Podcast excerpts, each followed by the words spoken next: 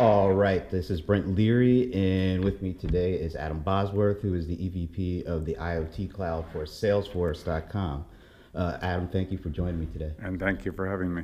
So we're here at Dreamforce, and amongst the many announcements that came out is the IoT Cloud. So we're going to dig into that a little bit, but before we do, maybe you can give us a little bit of your personal background. Uh, sure. I'm an industry veteran. I started um, software building a startup that I sold to Borland, built Quattro for Borland, went up to Microsoft, built Access, built ODBC, built a lot of the client server platform, put VBA in Office, built Internet Explorer and Active Server pages, and put the first DOM in for Ajax and built XML. Did a startup for cloud computing, sold it to BEA Systems and built Workshop. Went to Google, um, ran as, EV, as engineering VP ran Gmail, built Calendar, um, built spreadsheets, mostly basically built Google Docs, and then went off to do another startup in 2007, and then joined Salesforce about two years ago. I, I got to give a special shout out then because I was actually in the very first class of the VB certification uh, program. Mm-hmm. This is like 1994. Yeah. So I, I wow, I, I used a lot of your stuff in my uh, mm-hmm. former days of, as a developer. So mm-hmm. that's pretty cool. Thank you. Um, maybe we can talk from the very beginning about just the your description of the IoT, the Internet of Things, before we even get into the cloud. Sure. So we have a lot of companies that are trying to do two things. They're trying to become customer centric. They're hearing very clearly from the customers that if they're not about the customer and they're not up to date with the customer, and if they're not proactively helping the customer to take advantage of opportunities or solve problems, they're going to lose that customer to another customer. So they're trying to become customer centric companies. Part of that is becoming connected and not just selling a good anymore, but selling a service, not just selling an HVAC, but selling a connected HVAC, not just selling a car, but a connected car. And so most companies have, have figured out that part of their arsenal of becoming, you know, transforming their companies to become connected is, is adding an IoT component to what is already a pretty connected world because the mobile phone is already a very connected way to interact with and learn about your customers. Yeah. When you think about the internet of people or customers, mm-hmm. uh, you know, people to people inter- interaction and collaboration, uh, and when as people use devices, you have people to device collaboration and how they use those things to do to create better experiences for mm-hmm. themselves. Now we're talking about device to device communication and how that can impact uh, customer relationships from a business perspective.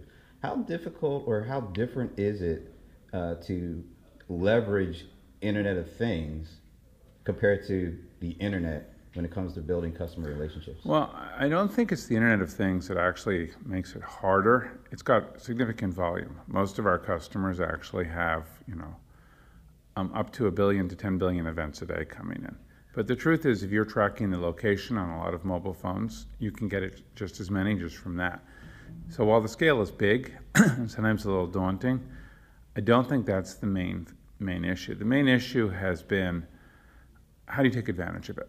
You know, we have we talked to a lot of customers that have spent even tens of millions of dollars wiring themselves up, then writing their own big data with their own army of very expensive, hard to keep people they've hired only to look around and say, well, have we transformed our business? Are we customer centric? Are we delivering a different customer experience? And the answer is no. And then they go, whoa, something went wrong. Sort of a field of dreams mentality. you know, build it and they will come.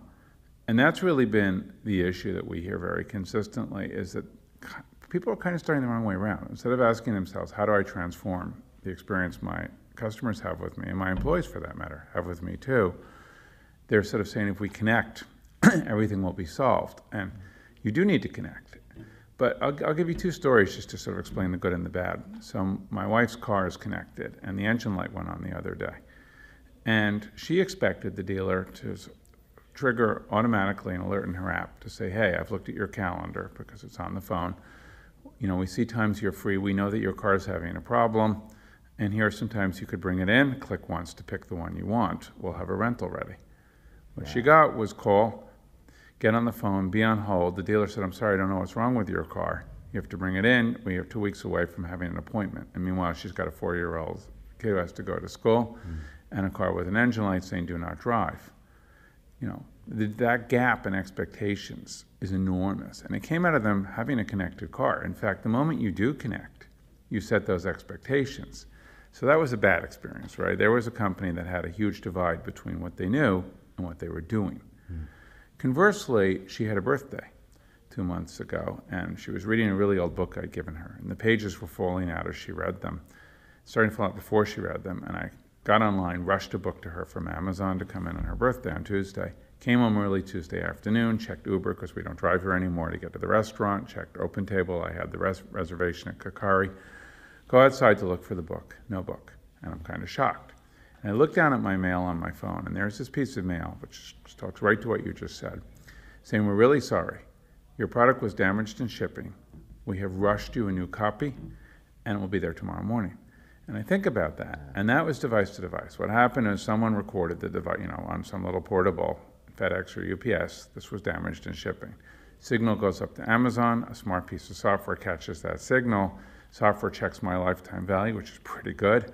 Um, looks to see if the book's in inventory. It is, given my lifetime value, figures out the fastest way to deliver it to me because it's a moment that delights and it's San Francisco. And sure enough, incredibly, at 10 o'clock the next morning, it was there. And so, even though it wasn't there on her birthday, you couldn't be angry. They'd solved my problem before I even knew I had a problem. I didn't have to get on the phone. I didn't have to wait. I didn't even have to mm-hmm. click a button. And, you know, that's every one of our customers wants to deliver that experience, but the heretofore, it's been really hard for them. So, the IoT problem to me has not been how do you instrument, how do you connect. The problem has been what are you going to do to change the relationship you have with your customer and your employees? Because not infrequently, you will also need to bring an employee in the loop. If your car breaks down on the highway, not only do you want the dealer to say that, but you want the dealer to say, or someone to say, "We've organized a tow truck for you," and somebody's on their way, and you can see how far away it is, yeah. just like you can with Uber. And by the way, we've organized a ride for you, um, right? And um, we've connected to your insurance company. So that change in expectations gives you a huge opportunity but it also gives you a huge responsibility. And a huge uh, need to make sure you're meeting the expect the growing expectations of customers as they get used to having those kind of scenarios. They're going to expect every company they deal with to be able to look at them and help them that. And I think that's what gets lost is yeah. people's expectations track what's possible. And until it was possible, they didn't expect that. Until it was possible, they expected to be on hold. They expected to be queued up at the airport asking how to rebook. But once it became possible, everyone doesn't expect it. Just, you know, as before we had mobile phones, we didn't expect you could reach us at any time, and now we do. And so once that expectation changes, not only do consumers request it, lest we forget every employee is also a consumer. They're learning from their consumer experiences. So even as employees, they expect to get that level of proactive support and reminder and help that they're you know now starting to get from the better right. you know, um, new consumer services. So the expectations are very high, and that is, is profoundly reshaping the, the community. And lastly, the mobile phone has really accelerated this because on the phone you want information to come to you. You don't want to go to it. You don't want to be browsing dashboards. You want meaningful, actionable notifications to come to you, whether they're helping you solve a problem or take advantage of an opportunity. So, how does the IoT cloud help businesses create those kind of experiences that customers are expecting today, or if not today, very near in the future? So we did three things really. Number one, we looked at what do you need as context. If you're going to make decisions like the one that Amazon did, you need a lot of context. You need to know what's the lifetime value of this customer. You know, are they trending up or trending down? If they're driving the car, is the engine oil running hot and trending up or trending down? Is the you know, engine Whatever those issues are, you need to have a 360 profile about everything, and that 360 profile needs to be relatively up to date from all those signals that are coming from mobile events, they're coming in from um, mobile location, and, and, they're coming from IoT, as well as web clicks, although I think mobile is, is moving to become the more dominant source. So you need to have essentially a big data because you've got billions of these a day coming in, and potentially, you know, we have some customers with two and a half billion profiles, and they want to keep those up to date. So the first thing we did is we made that easy. You know, that's what Salesforce does. We try and we call it a metadata-driven platform, which is a fancy name for allow mere mortals who are actually the business people, the kind of people who build spreadsheets or animations in PowerPoint or whatever, to drive and control and transform and customize the business in a super agile way. Right. So we did exactly that for big data. So you, anyone could build profiles across silos of data and streams of massive events coming in. What are many mass, many streams of events, many silos of data, all coming together in 360 profiles about the device, about the dealer, about the product, about the, the customer, about the employee. Um, secondly, we coupled it up to a very high speed rules engine, a rules engine that can actually process those 5 billion events a day in real time, taking as context those 360 profiles, taking as context what's already happened. Because sometimes, if, for example, you've already opened a service case, don't open another one. Now you know you've dealt with it, wait for good news. Conversely, if you think everything's hunky dory, the car is great, and then you get 10 signals in a row saying the car is actually bad and getting worse, act fast. Open the case, alert the driver, potentially even tell them to pull over. So the, we gave you not only a very powerful rules engine, but a rules engine that was contextual and smart about which rules should run when, we call that states, and extensible in the sense that programmers can extend what you do, but very much focused on 90% or 95% of the time, the same admins who basically customize and configure. Salesforce could customize and configure the logic for proactive engagement because you have to experiment. You don't, when you're starting to try and engage with customers and engage with them, you don't, I mean, even with Amazon, you don't know which of those things is most important. Does it really have to be rushed the next morning? or, or not? Is there a back off period or not? So you try lots of things and you look what's working. So we built a really, really powerful high speed rules engine. So those were two big things. Make it easy to collect and aggregate the context at very high speeds across very large amounts of incoming events and data and digest into meaningful 360 profiles. Join that in with a rules engine that using that as context and all the incoming events as context or time, because sometimes they're just time driven events um, did the right thing. And then we plugged all that rules engine directly into everything you can do in Salesforce so that you can effortlessly create a case. You can effortlessly start a process flow in App Cloud. You can effortlessly send mail or text or WeChat or whatever through Marketing Cloud. If you're reaching out to my daughter, it will be Facebook Messenger. If you're reaching out to my son in Beijing, it would be WeChat. If it's me, it would be mail or SMS. And so you have to know. And then we built enough profile information in there that you can learn from which engagements are working, that you start to connect to the right people in the right way. Mm. If, you're re- if you're reaching out to dealers and, and people talking about a problem like engine overheat, then you post on the community board if you start to notice that this vehicle is consistently starting to report these. Um, if you have a key employee you want to activate, you post on Chatter or you create a, a lead. So all of that is built in. So all of the power of Salesforce Cloud, or if you want to start building the right analytics for what's working and what's not, you post it into Wave. And if none of that works, we're building a model where Heroku can build any connection you want to any app, and you can post straight through that, and you can still do it as a business user. You don't have to learn how to write REST APIs, you don't have to learn how to code. They just show up as things you can output to from the rules engine, and you go straight to them. So really the power of Heroku opens up anything else that Salesforce Clouds didn't already enable. So this is a it's a really a whole new world. It's a platform. Uh, it's it's a, it's a, it is a platform. Uh, what are the best ways for companies who are kind of more traditional in nature in the way they're interacting with their uh, customer base? What what are some of the best ways that they can actually get started in putting this to work for them? Well, I think always you want to do two things. You want to ask, how can I run my business more efficiently, and how can I have happier customers? And there's usually some pain point. There's some area where the employees are not well informed or the customers are not well informed, or both. And usually, where it's both, it's particularly bad because it creates very expensive processes where your employees are tied up, the customers are tied up, and nobody's happy. So, you know, normally I'd say start with those. Start with the, the worst pain points. Start with those things where simultaneously people have to synchronously communicate with each other. It's really hard. It's a frustrating process. I had one of those this morning, walking in because a mobile app that I have wasn't letting me do something. Mm. And I was bounced two phone calls and two holds trying to get it fig- figured out because I couldn't just connect, hit, you know, help me solve this on the phone from the app and see what I needed to do. That's not okay. and I have a significant account with these guys. And It's like, how could that be true? Don't you understand customer service now? Um, and it's because I, you know, I have a phone that won't let me simultaneously run the app and be on the phone. So calling them doesn't work. They say use the app, and I say I can't use the app. I'm on the phone, and you know, then they say, well, get another phone, and I'm like, are you kidding me? So you know, that concept, you find the pain points, you find those areas where really as an enterprise you're most inefficient and it's causing the most customer pain and employee pain and cost, and start with those because those normally are the sweet spots for starting to ask, can we re-engineer this in the kind of way that I described with Amazon, to start automating the solution, the process, noticing there's a problem, right? And if it's, you know, like I said, if it's a car, you're automating what happens from the car engine. And this is just to make sure that by the time you know that the customer knows there's a problem, you know there's a problem, and you've already written software to start to help them. The lines that IoT seems to be blurring the lines between sales and service and marketing. It's kind of all the interactions are blurring, and and the end result is just the experiences that a customer mm-hmm. has and the expectations that they have for more uh, better services. Can you uh, maybe talk about how quickly do companies today have to adopt this this approach and this methodology? Before you know, when Salesforce got started and SaaS, it took a while. It took a while for companies mm-hmm. to really adopt it. Uh, social media, it took a while for companies to adopt it. what kind of uh, adoption time do customer, I mean, do companies really have today in order to meet the expectations and, and deliver on some of the things that you talked about? So the companies I'm talking to feel under the gun.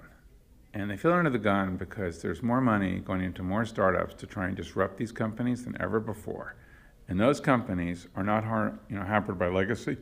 Those companies are moving very fast. If you're a bank, you're looking at any number of startups that are now starting to help people move money around without the bank and you're very alarmed because you know suddenly they're delivering a better level of customer service than you can. I mean, for example, when I go and use Apple Pay at Whole Foods, boom, I see on my mail what I just did. Right. And you know that, or I use you know um, Square in my taxi, boom, I see that on my mail. That level of proactive notification is very impressive. So financial companies are feeling this. If you're um, you know, health company are starting to ask questions, get really hard questions asked because patient satisfaction is starting to be something that you're measured by as a provider institution. It depends. If you're a very fat and safe monopoly and you really don't think you can be disrupted, you're fine. But almost none of our customers are actually seeing that. What they're seeing is there's a ton of very bright people with more money being sent given to them right now than ever before, to, and also much more velocity because there's so much software sitting out in open source now, and the cloud is such a prolific and powerful way to build scalable software so fast the speed and, the, and actually even the cost with which you can actually build something that disrupts even a really big company's business model is startling, right? Uber didn't exist five years ago. Now it's a $50 billion company. And I use Uber, I walk to work. You would think I would use Uber almost never. I use Uber 2.3 times a day on average. Wow. Uh, you know, if I go out to dinner with my wife, I use it because I don't have to park, I don't have to think about parking. So that level of change happened almost instantaneously really in the grand scheme of things, and think what that's doing to whole industries. You know, so it's happening really quickly. Where if you don't figure out how to be the connected company for your customers and a customer-centric company for your customers, at best you'll be an aggregating service supplier in the customer experience someone else controls, and at worst you won't even be a player. So there's a lot of pressure. Adam, thanks for your time. Thank you. And uh, where can people go to learn more about the IoT Cloud? Uh, that's a good question because we just launched it. Um, we're going to have to put some stuff up on the Salesforce site about it. Um, right now, probably the best thing to do is just um, go to Google and look up the IoT Cloud, um, talk to look at this article. Um, but we will get some stuff up very quickly on the Salesforce site describing the IoT Cloud. We're still only in the in the mode where we're taking customers one at a time. Okay. For the first half of um, next year, we're taking them on um, we'll probably have about 30 to 40 of them, maybe 20 by middle of the year, and then we'll open up the doors. But until then, we're picking the customers carefully based on sort of strategic fit. Um, you know, how motivated are they to transform their company? Mm-hmm. And if they are, we're here to help and be their partner. But maybe one quick word about yeah. the Microsoft partnership because that was really a, a big piece of uh, the keynote and looking at how you and Salesforce and Microsoft working together. Yeah, that was interesting. We have a good partnership. Microsoft um, had you know, an enormous number of events, which are the Office 365 events. They had a clear desire, which was to both do a better job of retention and loyalty with the Office 365 customers, do a better job onboarding people from Office to it, and then do a better job cross selling. All of that involves watching like a hawk all of the events coming in and then responding fast in real time and intelligently to what the users just did. But again, we were dealing with billions of events a day and actually 2.5 billion profiles. They know how to capture the events. They have something called the Azure Event Hubs. They could put them in a queue. They even knew how to generate the profiles from the big data, um, like, unlike most of our customers, because they have their own engine, but th- they still needed to harness it. It's no good to have the data and the events, you know, it's like the tree in the forest that no one hears, if you don't engage, if you don't transform your business. And so the partnership was teaming up with Thunder. So those events and that profile data stream into Thunder, and then the Thunder Rules engine is running the intelligent rules with the context of the data that came from Microsoft's profiles now in the Thunder Profile Store as context to start generating all the right engagements through Marketing Cloud, primarily in this case, and often sometimes back to Azure Event Hub as well. So it's a great partnership. They've worked really well with us. We've had a great time together. It's kind of, a you know, I think we're all a little surprised at, at how well it's gone. Um, but it was a canonical case of them saying we need to change to be a more rapidly responsive, customer centric company because we're now connected. Connected not in the IoT sense, but the mobile act- activity sense. Every time you do anything in Office 365, now they knew, unlike the old days of Office, the software.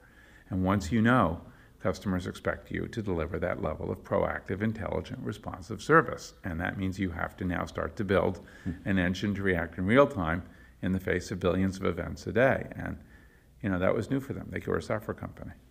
And I think these kind of partnerships that you have, Microsoft and others, are going to help everybody take advantage of kind of what you just laid out today. Yeah, I think I think that you know both of us are learning a lot. We'll probably go to market together quite a lot um, because there's plenty of people who use Azure and .NET, and you know we, we built a model to directly read from those. We, we have our own model for storing big events um, called Kafka, which is a big um, event service bus, but we actually can now read directly and write directly to Microsoft's Azure Event Hubs, and we're happy to do it. It's it's a very robust system and it works well for us.